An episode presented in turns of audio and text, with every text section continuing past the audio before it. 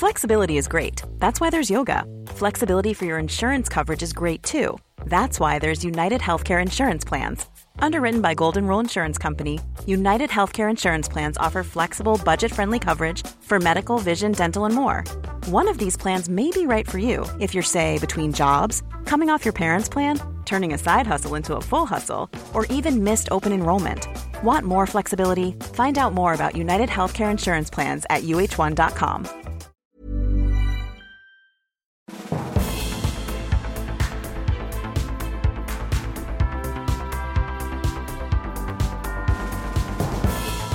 Hello and welcome to The Political Party. Today's guest is Michael Heseltine. This was recorded live at the Duchess Theatre. Thank you to everyone who came, because all of us that were there on this night witnessed and felt something very, very special. I've had Michael on the show before and he's superb.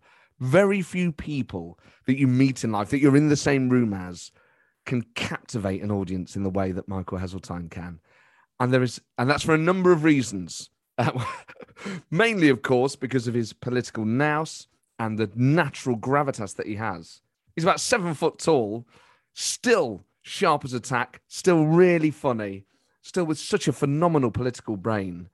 But some politicians just have that authority, and he has it. He also has a wicked sense of humour as well, and we have a wonderful laugh together. And before we come on to uh, Michael, don't forget you can email the show, politicalpartypodcast at gmail dot com. And don't forget you can get tickets for all future shows at matt ford dot com, and tickets to my new tour, Clowns To The Left Of Me, Jokers To The Right, which starts in Exeter on the seventeenth of this month and goes to Glasgow, Edinburgh, Norwich, Nottingham, uh, various London dates, including at the South Bank Centre on the nineteenth of February. Oh, where else? Oh, Leeds, Newcastle, Hexham, Alnwick, just all over the place. Come and see me, matt ford dot com. And of course, my next two guests at the Political Party on Monday, the twenty-first of February, the amazing Edwina Currie. That will be an absolute riot. And two weeks after that, on the seventh of March, Neil Kinnock. The heavyweights that come onto this show live.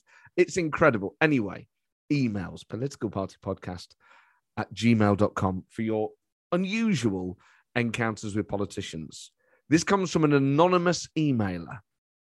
He says, several years ago, I was working a shift in the police with a current Conservative M P who was a special constable in the British Transport Police.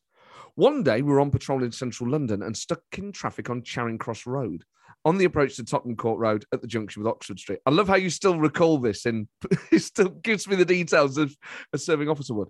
So we're sat in traffic for several minutes, and it was clear there was something going on ahead. At the junction, there were about thirty protesters blocking the road, and they were protesting against government cuts. Several of the protesters were wheelchair users, and they had banners, posters, and were shouting rather nasty things about the Tories who were in government. Stood close in proximity to me, and what was to me, in my sense of humour, a rather funny coincidence, was a Conservative Member of Parliament who was a British Transport Police special. As the shouts of F the Tories and Tories come and words to that effect were filling the air, I just about managed to resist the urge to shout back, "Ladies and gentlemen, please meet Conservative Member of Parliament." And he doesn't name it. Well, he, he, he tells me who he is, but I'm not going to repeat it because he's asked me not to. He says, and the chaos that would have absolutely ensued, but needless to say, I went about my duties in a professional manner, as did the, as did the M P, and I didn't drop that particular grenade. Shortly after, we got support from the Met Police and other colleagues, and after about thirty minutes, the protesters moved off the road. We returned to our business. The protesters never knew that their anti-Tory, anti-government protest stood ten metres away from them was a Conservative M P. Well, see, next time you're protesting, if you are, peacefully, of course, just bear in mind who might be listening. Uh, right, on to today's show with Michael Heseltine. I mean, there aren't, you can't really do justice to this. You can only really consume it and in all, really, at the at the at the talent and the and the ability and just the personality and character of Michael Heseltine. And uh, he is a, a real star of, of politics and, and a serious political individual, but also just a great personality. This was a very special night. I mean, you could every every night has its own atmosphere, obviously, and some nights, like the one with Angela Rayner, are are raucous and they're brilliant and they're fun and they're always fun, but in their in their own way. This was like, you know, living history really, and the stuff in here about Margaret Thatcher, the stuff about Boris Johnson and John Major. He tells some phenomenal stories in here. This is full of gems from start to finish. It begins, of course, as always, uh, with uh, with me um, making the most of my privilege to perform stand-up comedy every fortnight in the West End. And then, after a, an interval, uh, the wonderful Michael Heseltine. Enjoy.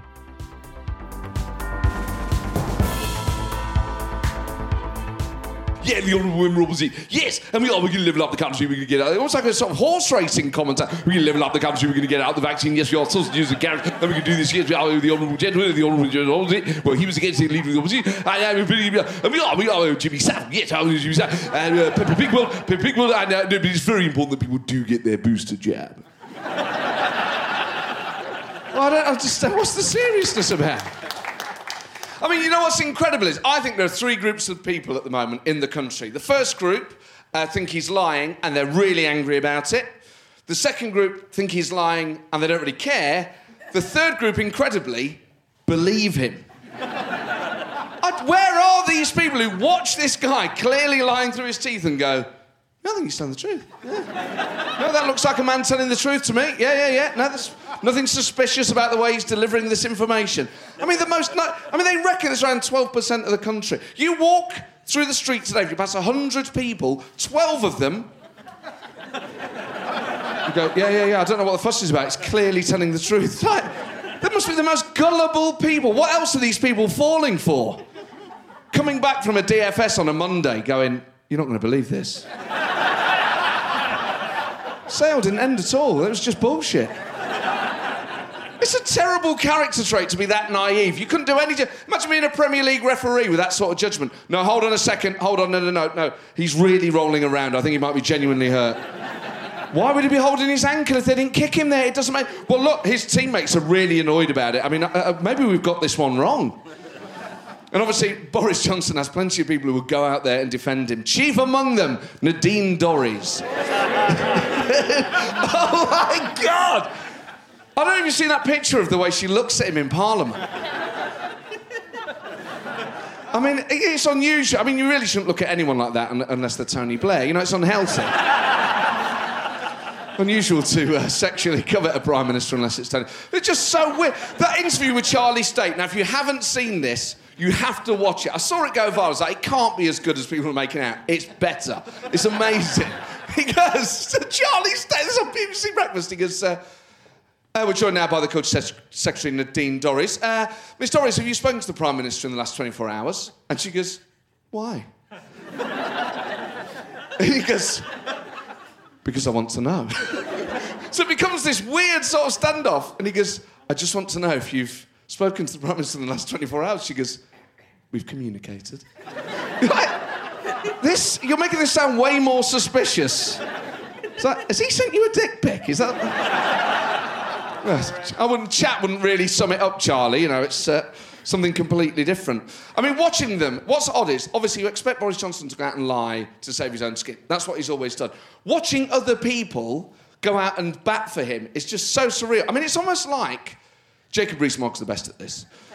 It's like it's like the Tory party is playing a sort of parlor, a sort of like Cards Against Humanity game, where they have to like pick up a card with a scenario on it, go on the telly and just make out it's real, and defend it. I mean, Jacob Rees-Mogg is turning the card over during the interview. He's got veins of ice, that fella. It's incredible. No, no, no. Well, that culture's always existed in Number ten. Yes, it has. No. No, well, actually, the rodeo machine was installed by Robert Walpole. No, it was. And, no... And, uh, no, Nick, it's a known fact that the strippers were invited by James Callaghan and they never left. He obviously likes to quote Churchill a lot, uh, uh, Boris, but he this week quoted The Lion King... Uh, after five uh, advisers resigned, apparently he huddled together what was left of the Downing Street staff. Must have been like the final hours of the Costa Concordia. Bloody, where's everyone going? Right, okay. Uh, and apparently he said, uh, to quote Rafiki from The Lion King, change is good. Um, I mean, I'm not surprised that his favourite Disney film is about a blonde little tosser who thinks leadership is his birthright. But his references are all like Kermit the Frog, Peppa Pig, The Lion King. Like, his World of... It's got the world of reference of a seven-year-old. Yes, and we are, we are, we're going to, well, I tell you what we're going to do in the next section, free rusks, yes, milk and biscuits, and, and I'm not surprised, I'm not surprised, I'm speaking of the Leader of the Opposition, the Honourable Member opposite is against it. I'll tell you why he's against it, because he, Mister Speaker, is a poo-poo head. Nadine Dorries straight on the airwaves. Well, I believe he is. I think the Prime Minister's right. I think he is a poo-poo head. And no, Krishnan, that's what I believe. I believe that he is. Look, the Prime Minister has ruined and debased the office of the Prime Minister itself in calling me a poo-poo head, and he won't take it back. Very important. Look, he could. He was given ample opportunity to take it back. He could have just called me a dick breath, but he won't do it. Because he's not a leader. All right, steady on, though. Steady on. Right, enough of this, right? Enough of the opposition. I don't need any more. On, on. No, I don't, I, don't tell me how to do my job. Right, Prime Minister, Prime Minister, you heard the problem. You just, formal words, maybe retract what you said. Please find a formal word. Prime Minister, please. Right, I'll do a difference to you. I'll do a difference to you, Mister I, I, I will take back that. But I will say this, I will say this. He, he, he does have a willy on his bum bum. Ian Blackford will be there trying to get thrown out. Fucking... Blackford is like, I mean, just a, it's like he's just a huge spherical ball of tweed. It's just such a weird... The people of Scotland, the people of Scotland, Mister Speaker, the people... Everywhere we go, the people of Scotland. Seven quid for a latte, the people of Scotland have never been so offended. Well, ladies and gentlemen, what a phenomenal guest we have tonight. He's been on the podcast before. I'm delighted he's come back. There are very few people in British history that will ever achieve the status that tonight's guest has ever achieved. One of the most dominant and talented politicians this country has ever produced. Please raise the roof for the one and only Michael Heseltine.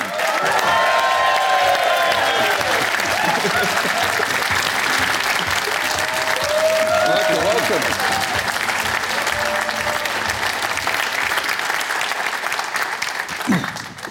Good evening. Good evening to you. Now, I I've got you. Um, I think the wine isn't open. You noticed that? Yeah, and I just I realised it wasn't. Okay, sir. I've come a hell of a long way for an empty glass. So, um, I got you a Chablis. Is that right? That's right. Okay. Pre- Premier Cru, I hope. Yeah, something like that. Yeah, yeah. a- Aldi Premier Cru. Well done. I'll come again. I'll just, um... I, I don't want to... Do you know what? I didn't open it beforehand because I wanted it to chill perfectly, so... I knew that. Do I, I... I'm always slightly worried of corking it. Um... I think... I think you have to push down a bit. That's right. That's it. Oh, I shouldn't... Uh, uh, OK, I think... Uh, uh, now, you... now push the levers down. OK, yeah. The ones I buy tend to just have a screw top. Oh, I think I might have done that a bit too early.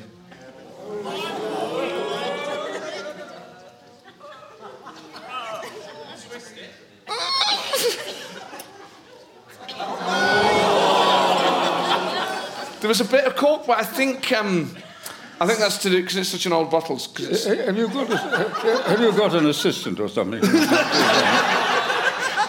A lot of guests asked me that. OK, well, hopefully that's not corked. Do you want to try it first? I mean, there's really no other... You op- try it. Shall I?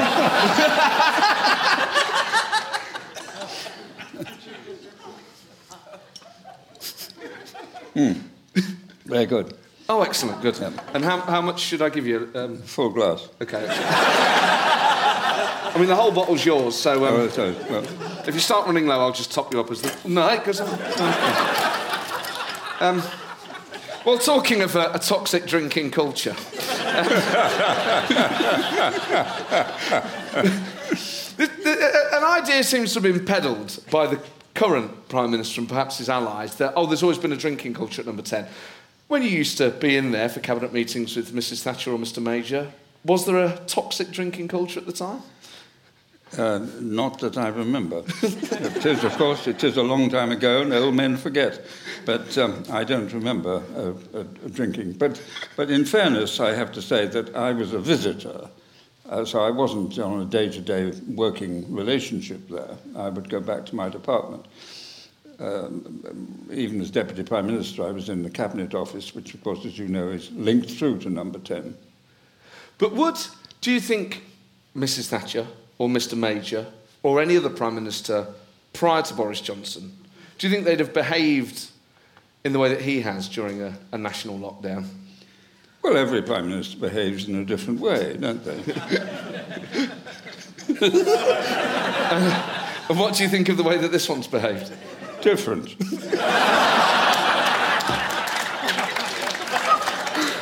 Oh, I never thought you and Nadine Dorries would have so much in common.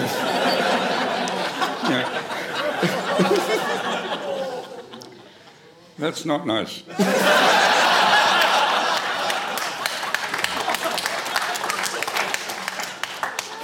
So what is what is your... Except we love Liverpool. Yes. Both of us. Yes, you were very fond of Liverpool. Yeah. And of, uh, I remember you putting it the joie de vivre of, uh, of, of the people who live there. That's a bit foreign. That. The love of life. Yes, it's, this is post-Brexit. How do you feel then about, about... I mean, I know that you're against Brexit, um, and you lost the whip in the House of Lords. You lost the Conservative whip for... I did, yes. Your comments about whether people should vote Conservative or not. Do you think... Has Boris convinced you to vote Conservative again? No, let's not get on to that for a minute. Let's talk about why I lost the whip in the House of Lords. Uh, I voted in the House of Lords to make sure that whatever Brexit deal there was came back to Parliament to be uh, approved, finally, by Parliament. And uh, that sounded to me a perfectly reasonable constitutional relationship.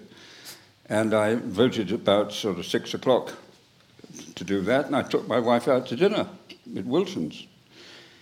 And um, at eight o'clock, the head waiter came and said, there's a phone call from Number ten. I'm sorry, from the House of Lords, Chief Whip. They want you to go back. Well, I'm a loyal and obedient servant. If the Chief Whip wants to see me, I go back.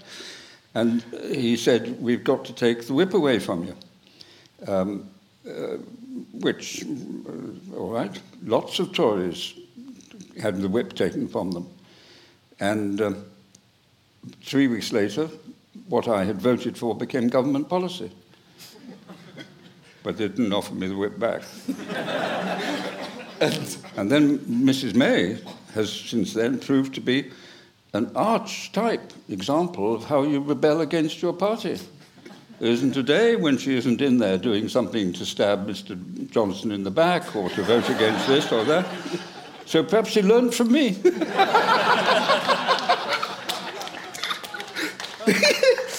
In a situation like that, I mean, you are the dictionary definition of a grandee, and the whip is removed.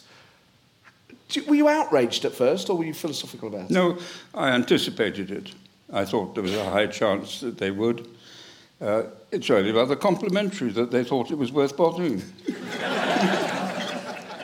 But I think, you know, if I may be uncharacteristically modest, I think to try and write the history of the Tory party in the last fifty years and exclude me is quite difficult. I think everyone would agree. I mean... Not everybody. Who might disagree? Uh, uh, you know, I don't know that. We'd have to think about that. Yeah. So, thinking of the last fifty years, as you put it, how much of a departure from the politics of, say, someone like Ted Heath does Boris Johnson represent? Oh, don't limit it to Ted. Every single one of them. OK, let's pick Churchill. That's the one that Boris... Oh, no, take the, take the lot. I mean, the, the great thing about the Tory party in my lifetime is that it told the British people the truth about post-war Britain. And I, I, I was there. I lived through the war. I remember listening to Neville Chamberlain announce the declaration of war. It was on a wall-mounted radio in the kitchen in Number One, Uplands Crescent, Swansea. Um, and I, I lived through the war as a child. Um, but I remember standing in the garden of our home watching the searchlights, looking for German aircraft. They came at nine o'clock every night.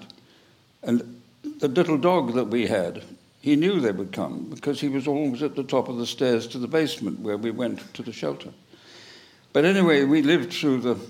I, I mean, as a child, I was brought up during the horror of the Second World War. And the, the, the one abiding memory is that the men and women of the prisoner of war camps and the resistance movements were determined it would never happen again.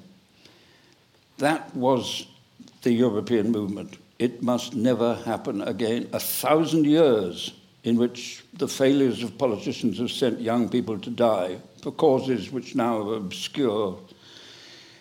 And the Tories told the truth. Winston Churchill, we must create a kind of United States of Europe. Macmillan, Winds of Change, about the nature of empire, about the conversion to Commonwealth. Ted Heath, the, apply, the application to join. Margaret, single market. John Major, Maastricht. They were all of a continuum, and they were right. Britain is no longer a world power and never can be again in the context of China, India, the United States. We are and always have been a European power.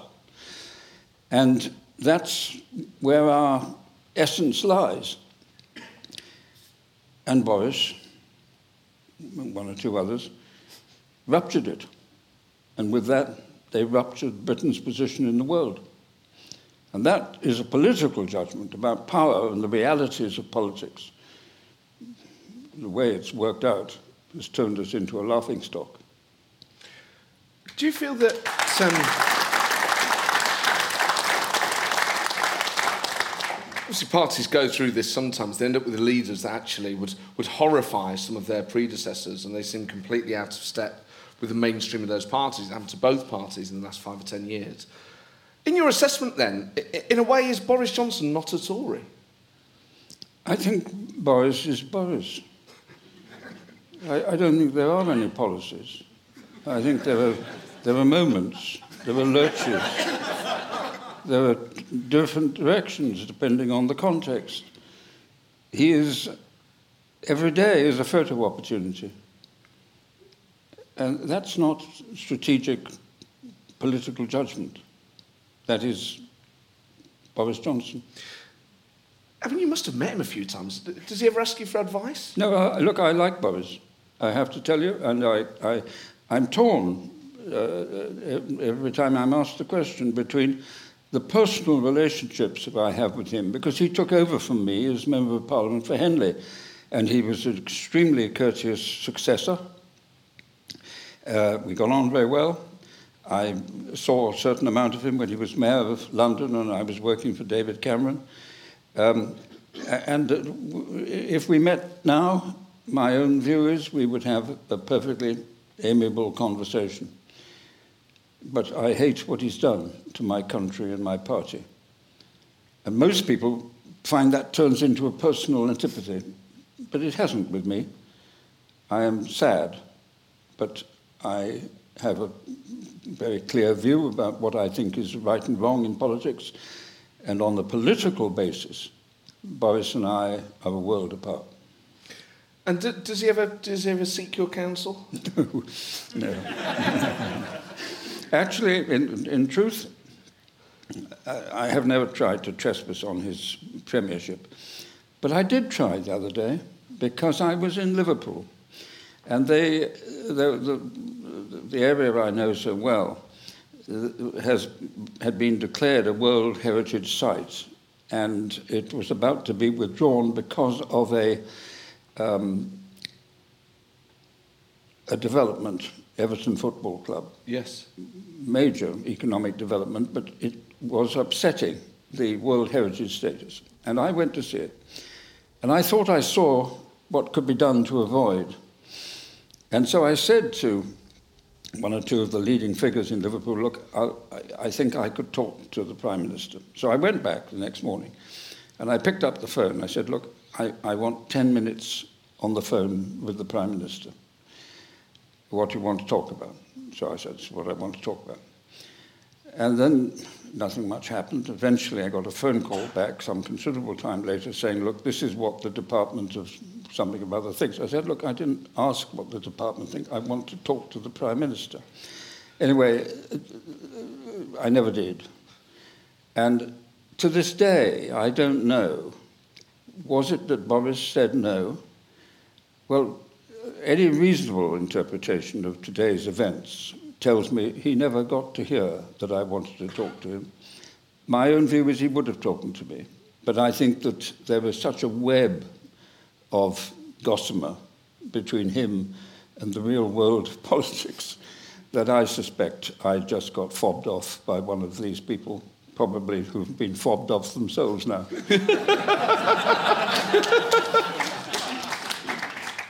Well, people in Number ten do listen to this podcast, so if... should the Prime Minister hear about that and choose to reach out, would you still talk to him? Of course. He's Prime Minister. For the moment. So obviously, you, you, I mean, that's... I think that's how a lot of people, obviously, in politics and in life feel, is that there are friends of theirs who, um, you know, they still like them, still fond of them, they could sit down and have a glass of wine with them, they might not necessarily agree with their politics or, or what they've done in their office. Um, but thinking about who might succeed Boris Johnson at some point. Um, Rishi Sunak has been described as a Michael Heseltine-style figure. Oh, really? Yes. Is that a surprise? Yes, I think it is. I mean, look, I don't think he is a Michael Heseltine-type figure. That's not a criticism. He's a very balanced, and very sensible, and very articulate, and very clever person. But I don't see the personal comparisons with him. Nor, that's not a criticism in any way. I guess uh, the the uh, parallel might be popular in the country, seen as a formidable uh, foe, uh, probably best chance of winning the next election. Maybe in that regard, he's seen as a Heseltine. Well, there are a lot of big assumptions in that.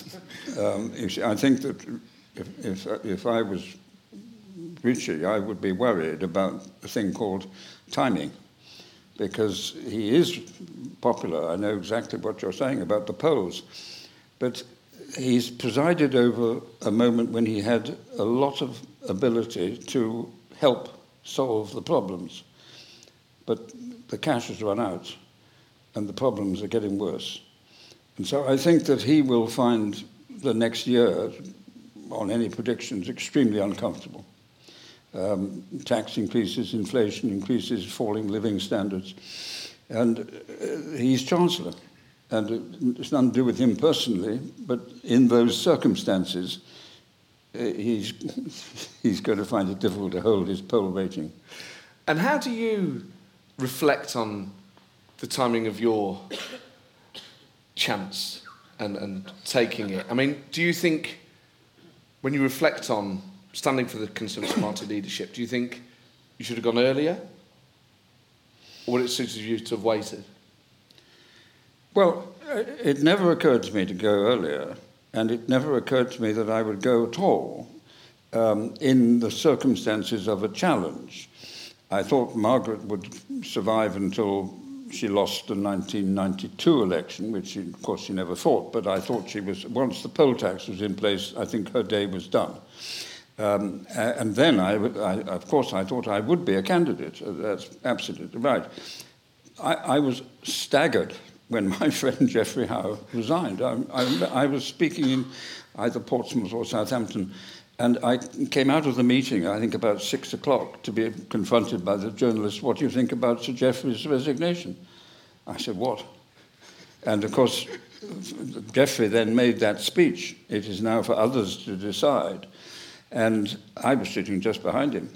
Uh, and although uh, he, Geoffrey was a very old and very good friend of mine, um, I had no idea of what he was intending to do. But the moment he said, it is now for others to decide, the media focused on me. And indeed, as, it was obvious to me from that moment that that would happen, because as I walked from just down three bench rows in the Commons, turned right, another old friend, Michael Jopling, former chief whip, I said to him, for God's sake, Michael, what do I do now? and he said, "Michael, you do nothing, you'll be leader of the opposition in two years. To which I replied, "I don't want to be leader of the opposition." Because it's, I mean, a lot of talk this week, obviously, about resignations. There's probably no resignation more dramatic than yours, to walk out of a cabinet meeting. I think it was unprecedented at the time. No, Leo Amery, turn of the century. OK.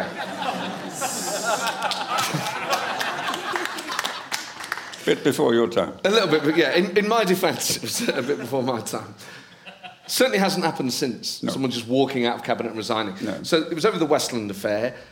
At the start of that cabinet meeting, or you know, any point before, did you think, if this meeting doesn't go the way I want it to go, I'm prepared to walk? Or did that feeling sort of rise during that conversation? No, I thought we would find a way through. And the whole issue, I mean, it's it's you've got to be interested in the detail to understand why I resigned. It was not about a helicopter company in the west of England, although that was the backdrop. The backdrop was my position as the Secretary of State for Defence, a very important, prestigious position in the Tory party, who had been invited by Leon Brittan, the responsible minister, to put together an alternative proposal to the American offer for Westland. And uh, I had done so, using all the authority of my position um, to persuade the, my fellow European defence ministers to help in putting together this concert with two major British companies, G E C and um, British Aerospace. And Margaret didn't want anything to do with um, any alternative to the American. She had a meeting with the first, with a small group of ministers where she was overruled by the majority. She said, "We will have a meeting of the Cabinet Committee, Economic Committee," and she'd fixed that. She was overruled by a majority of colleagues. And the next stage was to go to Cabinet, which she had said there would be another meeting. It was fixed by the Cabinet Office. It was cancelled before we got to the meeting. So I raised it in the Cabinet, and I was not allowed to put the case. Uh, and indeed, Margaret fetched into her handbag and produced a piece of paper on which she had written the conclusions of the Cabinet meeting. uh, and this, to anyone who's interested in the detail and has been there, it's unthinkable. The civil service, which is brilliant at anticipating any outcome, will have put the options in front of the Prime Minister. And they will be there in her formal brief. Prime Minister, you could have A, B, C, D, whatever. It'll all be there. To produce this piece of paper was obviously, to me, sitting opposite, what's something coming here. And basically what she said was that there'll be no further discussion on this matter, and uh, any questions that are put to colleagues, the answer will first be cleared by the Cabinet Secretary. To which I said, "Prime Minister, are you saying to me that if I am asked the same question I was asked a week ago, which I then answered, that if I'm asked that question tomorrow, I have to reply, I must go to the Cabinet Secretary?" To which her reply was, "Yes."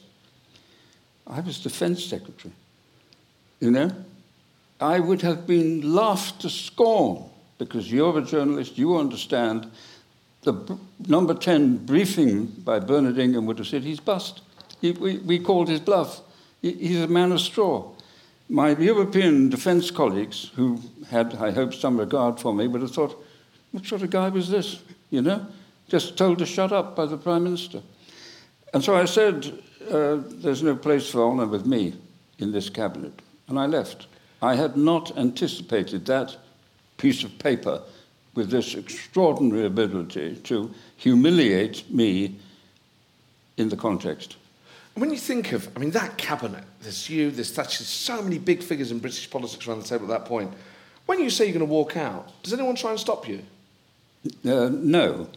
Um, I, I think, uh, from what ever, there's been plenty of accounts of it, there was a, a profound shock, and I think there was a, a pause. Um, and uh, But, of course, without any doubt, Margaret had anticipated it because she appointed George Younger, Young, George Young, uh, and um, he he was announced very rapidly. But the interesting thing was another constitutional aberration which followed on. I went back to my department. Now, what should have happened is the Cabinet Secretary should have rung the Permanent Secretary of the Ministry of Defence. He has resigned, close his desk. What actually happened is that George rang me. George is a very decent guy. He said, Michael, what time would it be convenient for me to come? So I said six o'clock. And from twelve o'clock, when I had resigned as a Secretary of State, until four thirty, the whole resources of the Ministry of Defence provided me with every help they could to write a very long resignation statement, which I then delivered to the serried ranks of the British press in the Ministry of Defence offices. Unbelievable.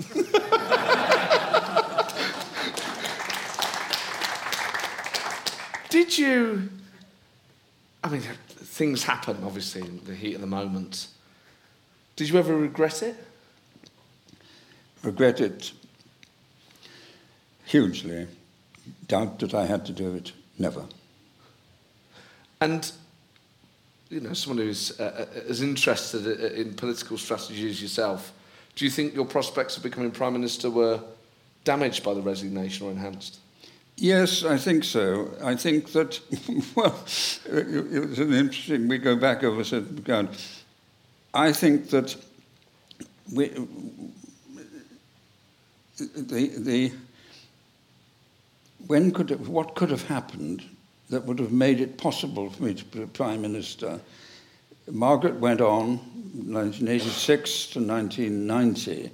She introduced the poll tax, which was an absolute disaster for the Tory party.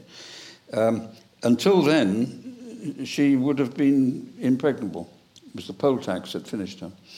So by the time that the poll tax led to Geoffrey's resignation and, well, uh, and other things, there was no way back for the Tories. Uh, that that I, I can see, except in the context of Geoffrey's resignation. So I tried at the right time from that point of view. Um, I didn't choose the time, but the alternative would have been to go on. Well, actually, there is an alternative, I'll tell you. It's quite interesting. Yeah. The alternative would to go on to ninety-two, and then I'd have been leader of the opposition. Now, there, there is an alternative, which... Frankly, it never occurred to me or to anyone else that I'm aware of at the time. When I stood against her uh, in um, nineteen ninety, I got one hundred fifty-seven votes. She got just a significant majority, but not enough to win outright on the first round. And so uh, we went to the second round, and that's when the Cabinet told her she wasn't going to win. Interestingly enough, it was the Cabinet that Geoffrey had in mind when he said, it is now for others to determine. It wasn't me, it was the Cabinet. And he got it right, and they told her that she... Now, if...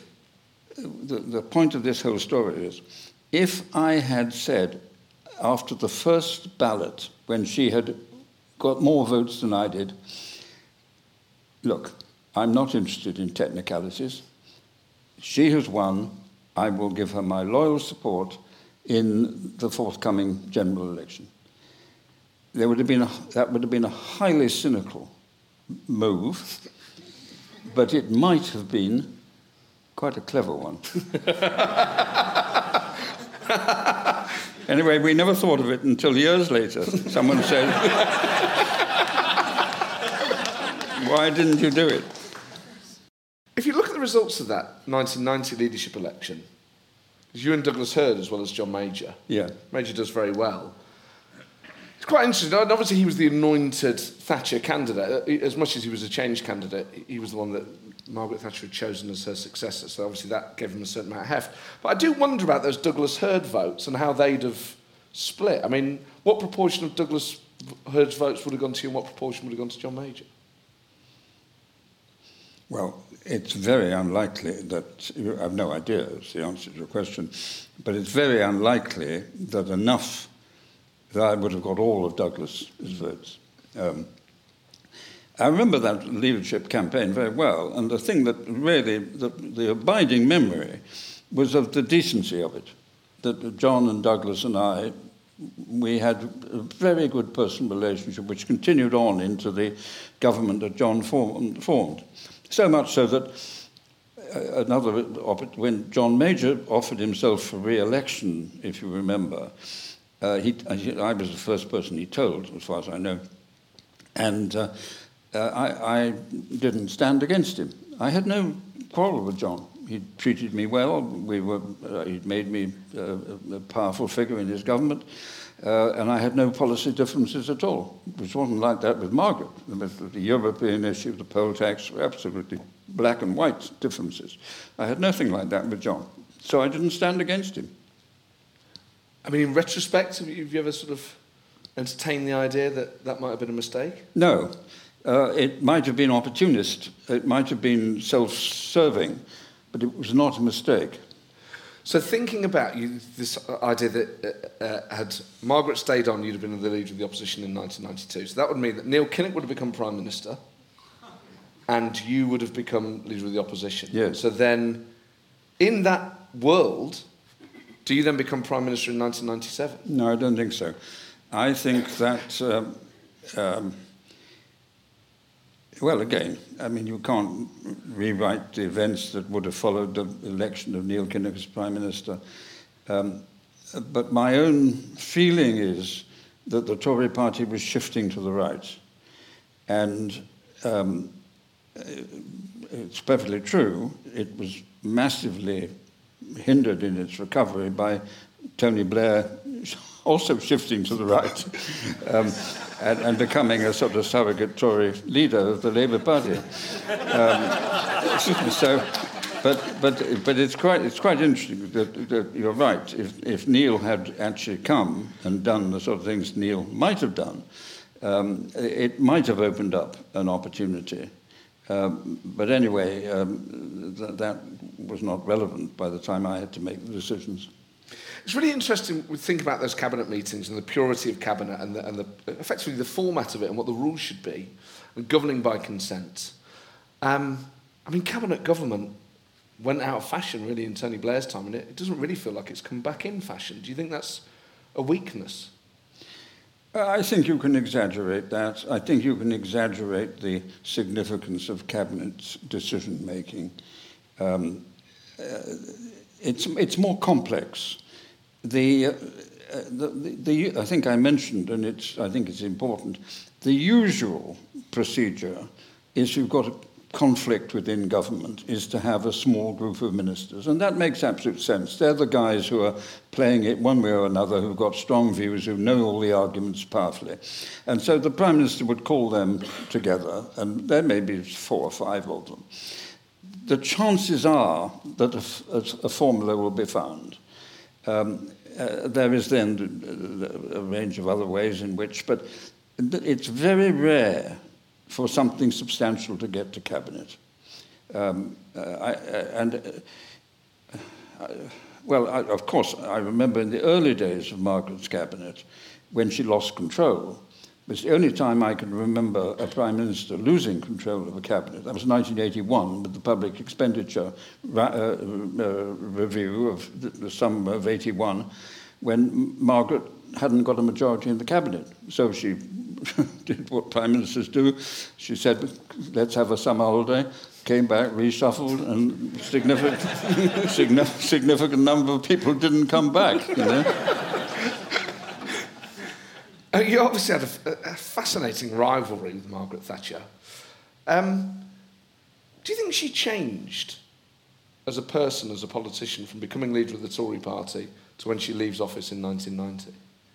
No, I don't think she changed at all. I think Margaret was always Margaret. And uh, um, uh, I think, I hope it isn't too harsh, but it is my own assessment. There were two Margarets. There was a Margaret here, and we all have gut feelings, and there was a Margaret here. And the first Margaret you com- came across was here. And, uh, you know, this was pretty hard right-wing stuff, what in the old days would be called lower-class attitudes, one step up the ladder, not much time for those at the bottom, the shirkers, the idlers, and all that sort of stuff. Um, and then there was this Margaret, who, well, I can best exemplify it. If, if you were Secretary of State at Margaret's cabinet, she had views, you know, hard views. uh, and and so when the, when you began to put your paper to cabinet, Um, you got about three sentences out before she interrupted you. And, and uh, I mean, I know this is all rather old-fashioned, but it is the real world. I was brought up in a middle-class, conventional family where deference to ladies was part of the culture. You know, you stood up in buses and all this sort of thing, and you, you, you, you listened to them rather than arguing with them, all that sort of thing. That came as the sort of back of the family background I came from. So to find oneself confronted by a lady who was arguing with you on your own subject when you were supposed to be putting a case to cabinet. Anyway, she would interrupt within a minute of you starting. So you had to wait till she drew a breath and start again. And then she'd interrupt again. And you had to st- wait until she drew breath and start again. And that was called survival, because the ones who didn't do it went. Because in the end, she actually respected that, and she knew she couldn't push you around. Um, and but it, it, just like she, her European views came from here, bloody foreigners, and worse.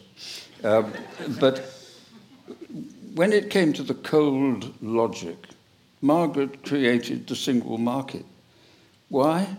Because she remembered the common agricultural policy which France and Germany sorted out before we joined the European Union. And surprise, surprise, they sorted it out in French and German interests, and we weren't there. When we joined, we had to accept it. So when Margaret saw the single market coming along, she said, well, I'm not having pushed around by these bloody foreigners again. She sent Arthur Cockfield to Brussels to sort it for us. Brilliant, exactly right. And um, so the, the single market, when it was designed, huge economic benefit to the community, to European people and industry, uh, was very much a British contraption. contraption. Uh, and she gets good credit for that. But, of course, once you'd agreed to harmonise the uh, internal regulations of twenty-six, twenty-seven different countries, you're going to get an awful lot of forms saying, this has changed, that has changed, this is how we're going to do it. And small businesses went berserk, you know. And I, I, God, I was one of them. I know what it's like to be a small business. Every night, a new form. Brussels has said, Brussels wants, Brussels this. And Margaret, this Margaret, began to say, what are we going to do about this? And she, it, she veered off to the anti-Europeanism, which became more and more part of her approach, to the dismay of the majority of Conservatives and of her government at that time. But it was changing. And why was it changing? Who owned the British press? Rupert Murdoch hated Europe. Conrad Black hated Europe. David English, a brilliant editor of the Daily Mail, pro-European, changed to Paul Dacre, a Eurosceptic. And so the media went with her, or she led it, whichever way you want to put it. And, uh, of course, in the early part of the current century, when the economic disasters, two thousand eight, someone had to be blamed. And who do you blame? You blame them. Europeans, Brussels, civil servants, anybody except the realities of the changed world we're living in. Uh, obviously, we have a... we have a Prime Minister that has delivered himself to Downing Street on those uh, instincts, and might say, won a referendum on those sorts of messages. A lot of people really worried about people like Dominic Cummings being in number ten. I don't know if you've ever met Dominic Cummings, what your view is of him and his style of operating. I haven't met him. And so one is hesitant to make a judgment. He never would have crossed the threshold of my, judge, of my Downing Street. But nor would a huge proportion of those inhabitants in number ten. You see, I, I think that, first of all, I have worked with civil servants as closely as anybody alive today. I have brought about change with the help of civil servants as profound as any politician of the modern time. I'm sorry to be rather boastful, but it happens to be true. And I have the highest regard for civil servants. They're like a Rolls-Royce, a brilliant piece of engineering. Of course, there's no driver and there's no fuel. That's what you call a minister. The ministers determine where to go and provide the energy and the enthusiasm and the leadership. Um, now, what has happened is that more and more special advisors have come in. And they tend to come, most of them have got party political views, usually of a more extreme nature than uh, uh, many members of the party. They tend to be tribal, because they are loyal to someone who brought them in, and they don't have the standards of integrity that is characteristic of the British civil service. So before you know where you are, you have groups of not so much ministers leaking, but their acolytes leaking. And if you read today's or yesterday's this, the current newspapers, I mean, I, I read them because it, you know, I've got to come and talk to people like you, I've got to know what I'm talking about. And, and there's, there's a stuff the last twenty-four hours. A source said, a source said, another source said. God knows who these people are. They may be the most trivial piece of rubbish there ever was. But, but they are actually quoted as authorities. And of course, you know, journalists have got to live by the sword. They need these sources, so they reward the sources. So the source doesn't become some insignificant twig on the fringe of the Tory party. A leading Tory source said. and and so they get their payoff. The journalists have got an access to the next guy, and, and it's awful, frankly. It is, it is humiliating and debilitating, and it makes the country a laughingstock. I mean, what, what instead of the, some of our more biased newspapers reporting the sort of uh, gross exaggerations they do, they should start reporting what's being said about us across the world in the more reputable world newspapers. Then they'd understand what's happening as a consequence of the uh, the, uh, the, the trivia that is peddled every day in our newspapers. Uh, Alistair Campbell was, was here about a month ago, and he was similarly exercised about Brexit, and as you know, is a vocal opponent about it, and you two are both involved in the People's Vote campaign. Um, do you think at any point, and, and do you ever foresee an opportunity or a circumstance where the question is put again to the British people, and at what point would that be, and what do you think the result would be? Well, the polls are now quite clear that a, a wafer-thin majority called Brexit is now ten points behind in public opinion. If I was thirty years younger, I would now be leading, well, playing a part in leading.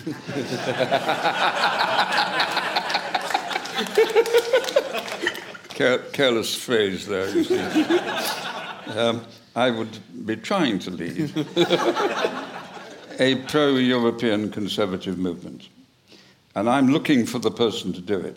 There's a wide gap for someone who stands up and tells the truth about Britain's position in the world and how important it is that we take our place once again in the conference tables of Europe. It is appalling to me that after a thousand years in which we have been intricately inter- interwoven with European history. There is now a meeting of the leaders of Europe at conferences day by day by day. And who's missing? Britain is missing. So, um, and, and I would believe, and I would argue, Brexit has been a disaster based on a pack of lies. The real issue, the real problem that this whole saga of today projects is that it is Boris's integrity that's at stake. Things that he has said or not said, what he has said to the House of Commons, what, what he did in certain circumstances, it is all about his integrity. And th- those issues aren't, aren't going away. They feature every day, in, in, and people are hungry for more when we get the Sue Gray report or whatever we get, for more evidence on this integrity issue. But you can argue that the whole Partygate issue is not the greatest issue in British history. But Brexit is one of the great issues, and that is about the integrity of the Prime Minister. What he said about setting us free, about building a global Britain. So if it was true that he was wrong and untrustworthy on Partygate, what defence is there against those who say he used the same techniques to secure a wafer-thin majority on Brexit? And that needs to be exposed.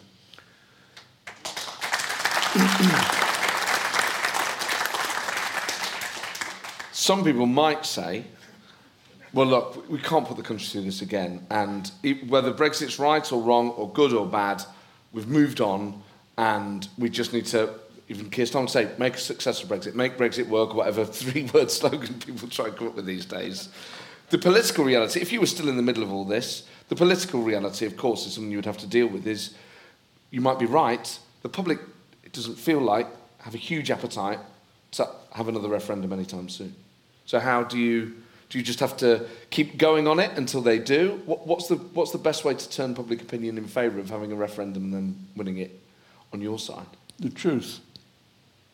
You see, I don't see myself in politics to say it's too late or it can't be done or the other guy won, so let's have a cosy time. When we nationalised great swathes of the British economy, my party didn't stand back and say, oh, well, you know, that's the way it is, people have decided. We changed it. We privatised them. We created a new enterprise economy. When the Labour Party, after the war, introduced confiscationary taxation, which destroyed great swathes of the entrepreneurial world and obliterated huge wealth, we didn't say, oh, this is the New Deal. This is the way it is, you know, the world has changed. We fought, and we dug in, and we won. And where I stood shoulder and shoulder with Margaret Thatcher, indeed, I think I privatised more of the British economy than any other minister in British history, because I believed it was the right thing to do. And the right thing to do was to take our place in the power structure of Europe. And I will not deny the younger generation their place in the corridors of European power because a pack of lies were told over Brexit.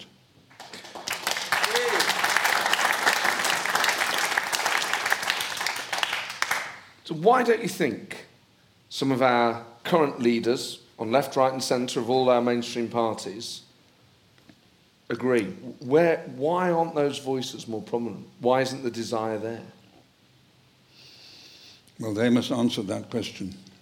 I'm waiting for the person who has the guts to do something different. And that will come. That will come. From the Tory party? Yes, from the Tory party. Because the Tory party is the party of change. You know, the Labour Party has a beating heart and is good at spending money and causes it spends the money in an often desirable and heartfelt but the Tory party is the one that changes. The European venture, Tory. The whole privatisation, recreation of the wealth of our economy, Tory. Virtually every major regenerative process in this country since, in my lifetime, Tory.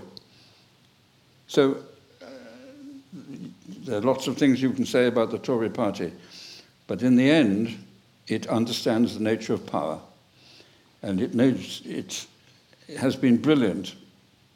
There is no more successful democratic party in the history of democracy than the Tory party, because it understands that in the end, to win, you have to appeal to a majority, and you have to appeal to a majority that is largely to be found in the centre ground.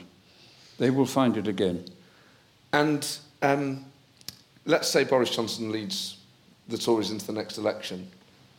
Would you vote for the Tory party? I'm a member of the House of Lords. I don't have a vote.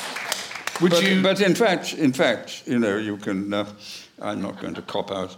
Um, the, the, the, the fact is that after the election, last, in the last election, where the Tories had stood, had been deselected and stood as Liberal Democrats, I went to speak for them. Because to me, the integrity of the person is more important than party loyalty. I mean, obviously Brexit changed things. You know, there's been so much change in, in the last few years, but did it feel a little bit odd to be one of the icons of the Conservative Party campaigning for Lib Dems? Well, I don't think you should be too carried away. You see, I stood in Conservative constituencies with Lib Dem candidates against me virtually every time I won. And I always said to the electorate quite clearly, I said, look, you've got two Liberals standing in this constituency, but I'm going to win. But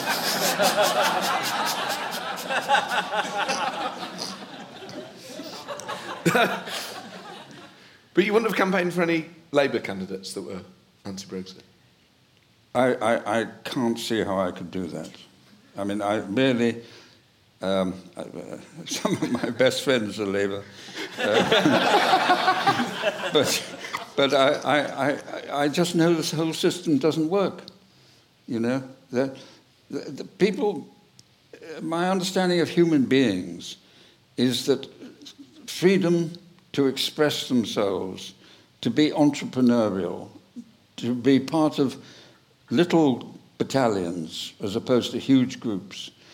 The diversity of human nature and human experience all tells me that the freedom of the capitalist system is a vital part of stimulating and growing an economy. And whilst I'm very strongly of the view that you have to regulate that energy, I know that the energy that makes the capitalist system is just as valuable in the private sector. I'm sorry, in the public sector. The public sector is full of entrepreneurial people who do extraordinary things in medicine and in the uh, education world and universities. It's the same thing about the energy and initiative and personal drive of individualism. And you have to create a climate in which that is given the maximum opportunity. Um, and the Labour Party doesn't think like that. No, uh, well, elements of it might at times. Well, the ones like Tony Blair who are closet Tories, yes.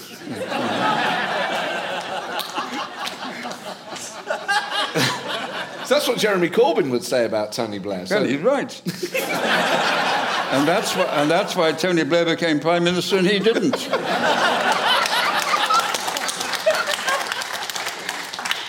Is there anything else you agree with Jeremy Corbyn on? Do what? Is there anything else you agree with Jeremy Corbyn on? he, he, he really was a sort of bit of a nutcase, wasn't he? That's your opinion, Michael?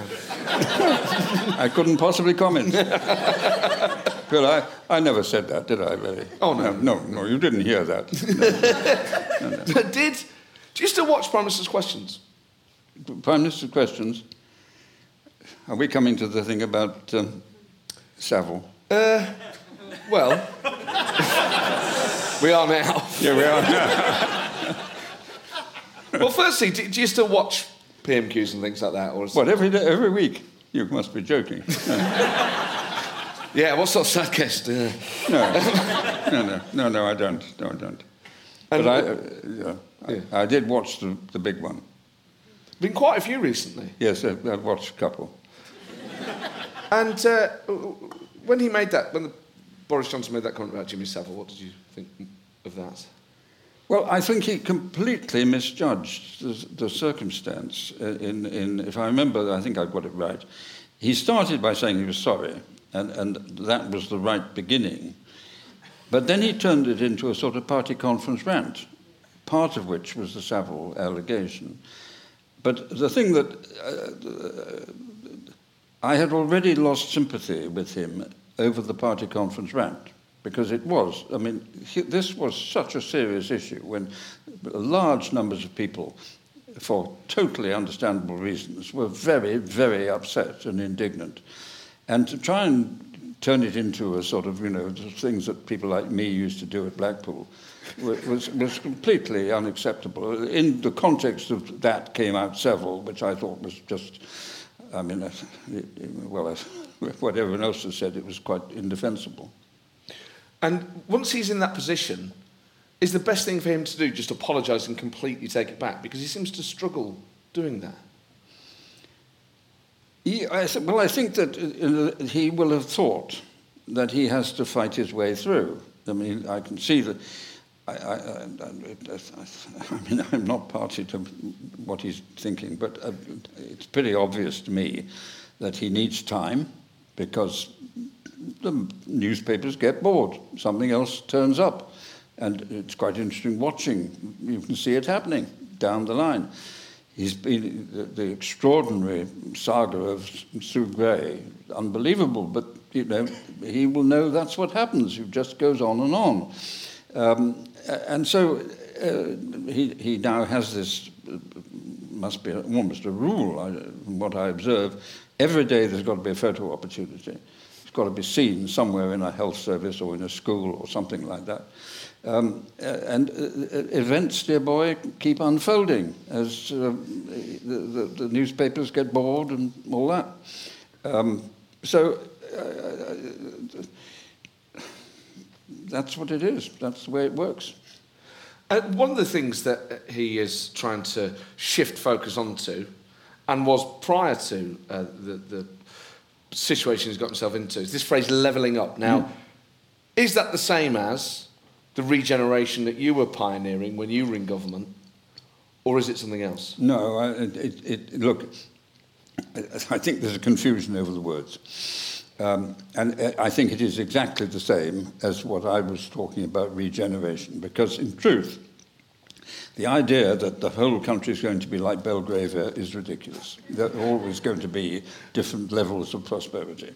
And but what I think you, uh, to me, it is creating a climate when people feel that their place in the sun is being considered, that their opportunities are real, that there are no patent unfairnesses around the place, and that uh, they're proud of their local opportunities, local circumstances, local communities.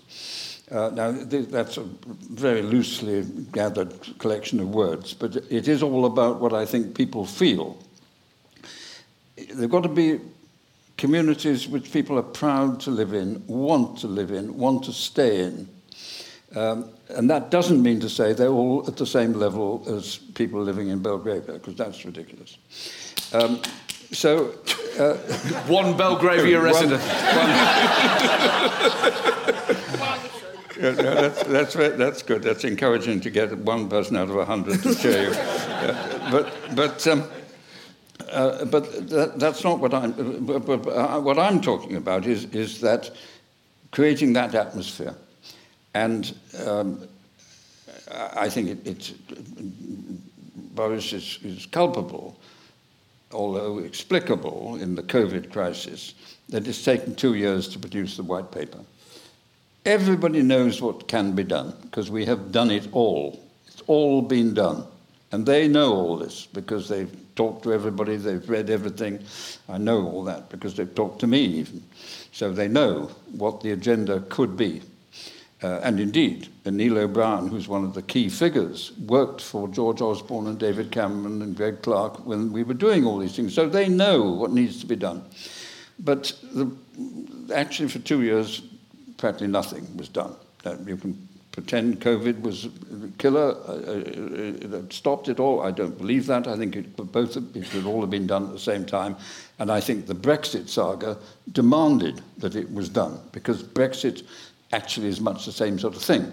It is adjusting our economy and be- way, way of behaviour. Um, so Michael Gove takes over. And my own clear reading of it is that he's fought the battle that I fought. And all the things that need to be done, he's tried to do. And I couldn't get them through because the inertia within the system, the self-interest within the system. And I can tell you what the, the, the, these ingredients are. First of all, the great baronies of power, transport, housing, education, the great departments, we all know the name, all want to cling on to their budgets. They want to decide in Whitehall how the money will be spent.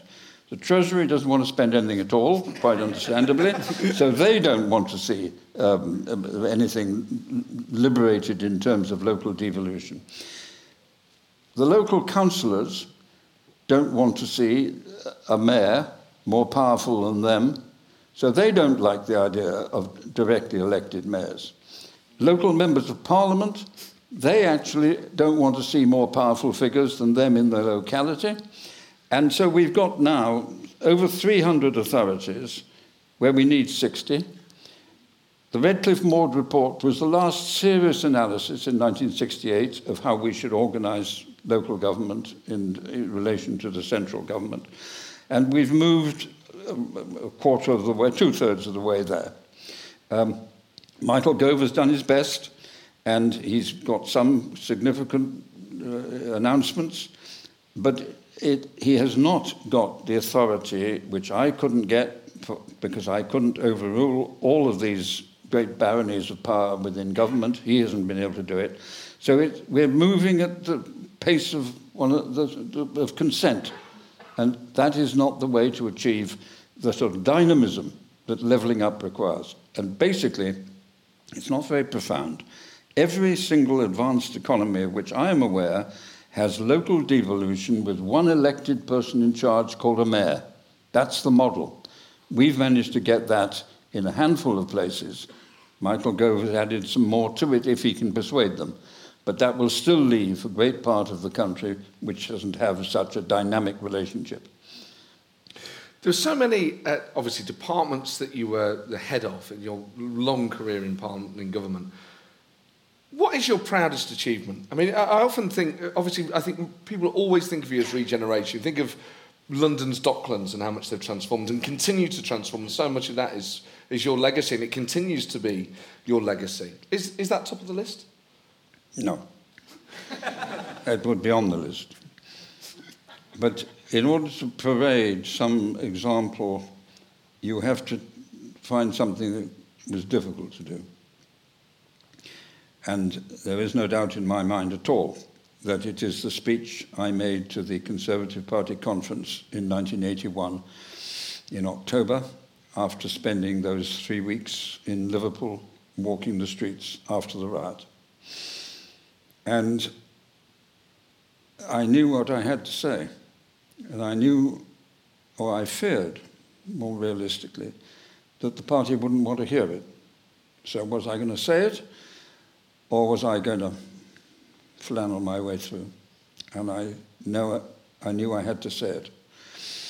So the speech came, the moment came, twenty minutes, and it was about twelve minutes into the speech. It was going quite well.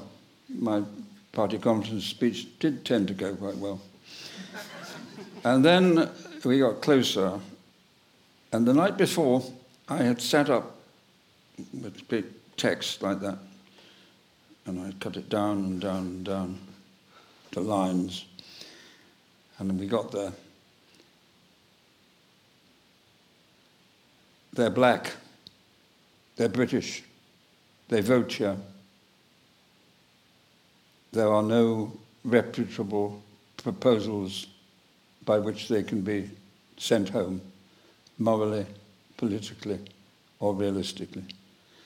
And the party cheered me to the echo. And David Dimbleby said Michael Heseltine picked up the Tory party, shook it, and put it down where he believed it should be.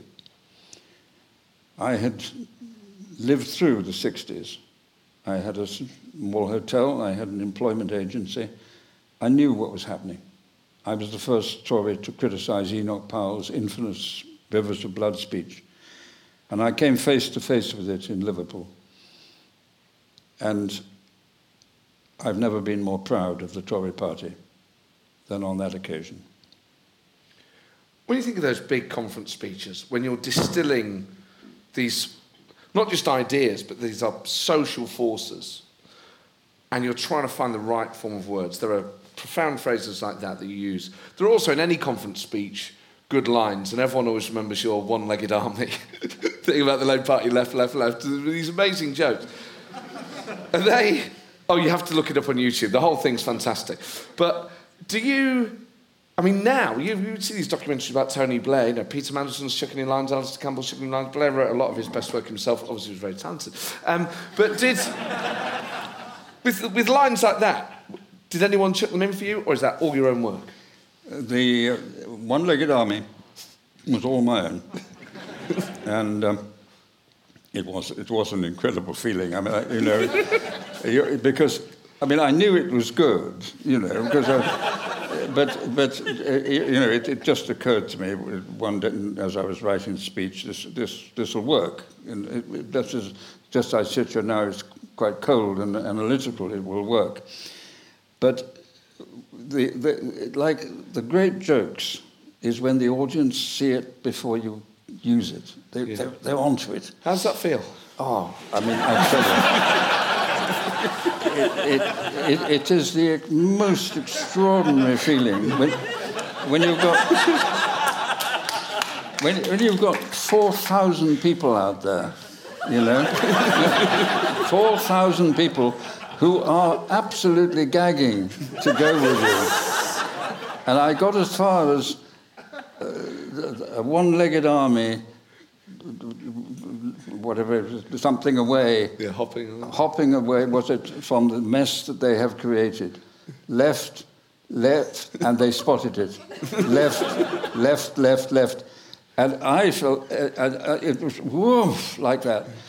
So I said it again. which, which was, um, and, and it was, yeah, okay. But but then you, you asked the question, I must answer it. Uh, the other one that I think had rather similar sort of response was, uh, do you remember Ed Balls? Oh, yes, it's not Brown. That was, that was uh, Richard Ryder, who was the chief whip uh, in John's time. And he sent me this letter, said, Dear Michael, I think you are the only person who could get away with this. And he, he set it out. And as I read it, I burst out laughing. And I used it as it was in the letter. And, uh, um, I mean, I've now forgotten the actual thing. It was something about non-endogenous something growth theory? That's right. It was a definition of some non-da-da-da-da-da theory of economic blah-blah-blah-blah-blah. And it was complete. No one knew what the hell it meant. Post, Borden Brown meant. Anyway, no. But... but um, And I was able to, to read, well, from what Richard had said, it's not Brown, it's... And they knew it, they'd got it, it's Balls! and and that, that was a wonderful moment. Mark, we're almost at the end of the evening, but let's take a couple of audience questions. So if you could indicate clearly, and I, if you could have one-sentence questions, please, one-sentence answers, and I will repeat the question. I know it's a nightmare, but because I have the microphone for the podcast. So, uh, yes, right down the front here. Um, who within the modern Tory party do you think is most likely to win the next general election? And the same question for Labour. So who in the Tory party is most likely to win the next general election and who in the Labour party? I don't know. But if pushed?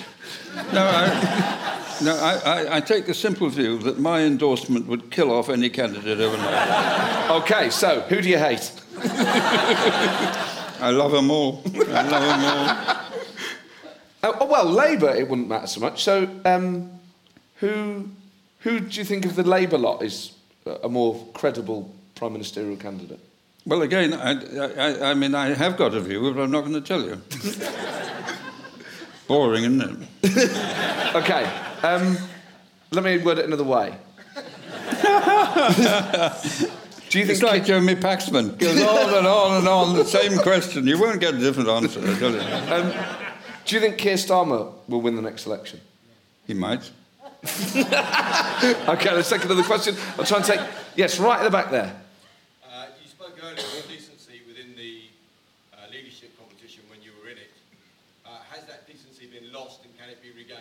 You talked about decency in the leadership contest against John Major. Do you think that decency has been lost? And if so, can it be regained? Oh, it can easily be regained. Uh, and I think, yes, I think that there is now a, a, a profound cynicism about the integrity of um, the Prime Minister. And, I mean, it's not... I don't get any pleasure saying that. Just pick up any newspaper. Talk to anyone you want to talk to. That is the issue, the integrity of the Prime Minister. Uh, and that has got to be dealt with. And do you speak to... I'm sure you still speak to friends in the Conservative Party of various rank and experience... Do any of them believe him? Well, I think um, there's that Nadine Dorries.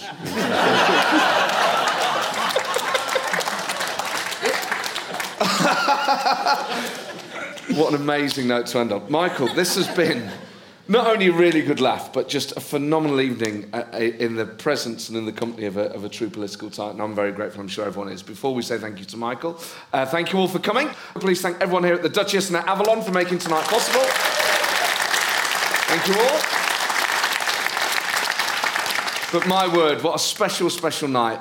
I can't thank you enough, but at least let's try. Ladies and gentlemen, Michael Heseltine.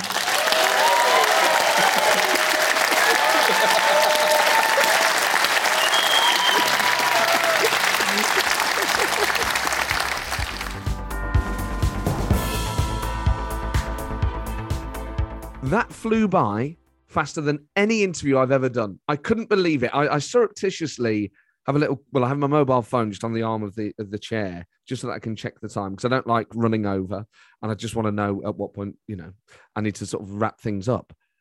I couldn't... I checked it and we'd done about an hour and I just thought... It felt like it had been ten minutes.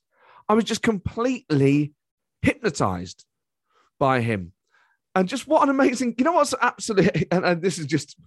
I think everyone who was there felt it, and, and I'm sure you listening felt it. But there is a, uh, there are moments where I just think, I can't believe I'm sat here opposite Michael Heseltine. And I don't mean that in a sense that it stops me from doing the job or from, you know, keeping my wits about me and thinking. But I'm thirty-nine years old, and I grew up uh, in Nottingham, as I'm sure you know, um, around the time... Absolutely at the time that Michael Heseltine was a leading figure of the government. If you'd have told me back then, one day, you'd be sat in the West End interviewing this guy, I, I would have been like, well, firstly, what's the West End? What bizarre twists of fate are going to plonk me next to this, this, you know, this, this dominant political figure? And uh, it's just incredible. I love making this show so much. Uh, and, and it absolutely uh, is, is even more of a pleasure to make because of the...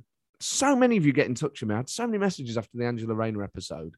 And I make this purely out of the love of making it. And that so many of you enjoy it, it is a real treat. But the privilege that people of the stature of Michael Heseltine will come on this show and, and just let me ask them anything. Never say in advance, oh, don't ask me about that. And uh, what a joy. So, I mean, I'm still recording this the day after. Still just like, you sort of feel like you've been elsewhere. You know, it, it, in a weird way, obviously, you, you really want to pick his brain about everything that's going on now, and that's such fun. Because how often do you sit and go, oh, I wonder what such an individual makes of what's going on today? And with Michael Heseltine, he is one of those people. He is your dinner party guest of choice. Um, but it, he has something else, which is, and Tessa Jowell had it, there's something slightly otherworldly about them. You do, it, it's beyond just politics. You're in the presence of someone who, who really thinks about this. and obviously a lot of people think about this very deeply, but he has a way of expressing it and uh, a, a sort of delivering a manner about himself that that does. You, you feel like you've, it's total escapism, as well as just the thrill. There is that escapism that comes with going to the cinema or going to watch a play. And isn't it amazing that a politician can do that? So I will stop now. Um, I will go and have a lie down and reminisce about this wonderful evening. But thank you so much for downloading it. Uh, if you enjoy the show, obviously you can support the show by coming to see it live. Get tickets at matt ford dot com. The next two guests, Edwina Currie. I mean, if you thought the Angela Rayner one was raucous, that's going to be off the charts. And of course, two weeks after that, on the seventh of March, another political titan, Neil Kinnock. Um, and some amazing guests to be announced. And don't forget the rescheduled Christmas party. Sadly, M P four can't make it, but Rosanna Alan Khan and Jacob Rees-Mogg. We're going to do it Christmas. It's going to have Christmas music and everything. So if, you, if you're missing Christmas and you fancy a, a seasonal pick-me-up in the middle of April, the eleventh of April, all your original tickets are valid. If you didn't get one, you can come to that.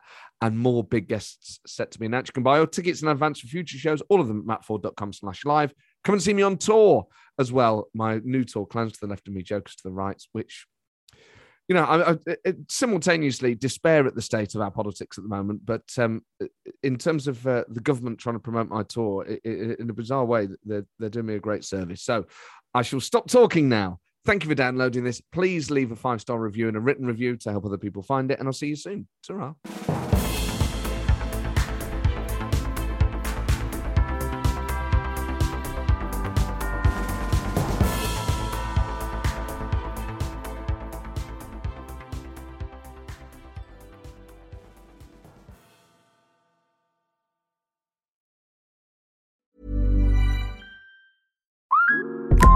Instacart shoppers know groceries. They know that you can't make guacamole with rock-hard avocados. They know how to quickly find those peanut butter pretzels you can never find. And they keep you in the know by giving you updates about your order along the way. Let Instacart shoppers help take shopping off your plate so you can get time and energy back for what really matters. Visit instacart dot com or download the app to get free delivery on your first three orders. Offer valid for a limited time. Minimum order ten dollars. Additional terms apply. Instacart. Add life to cart.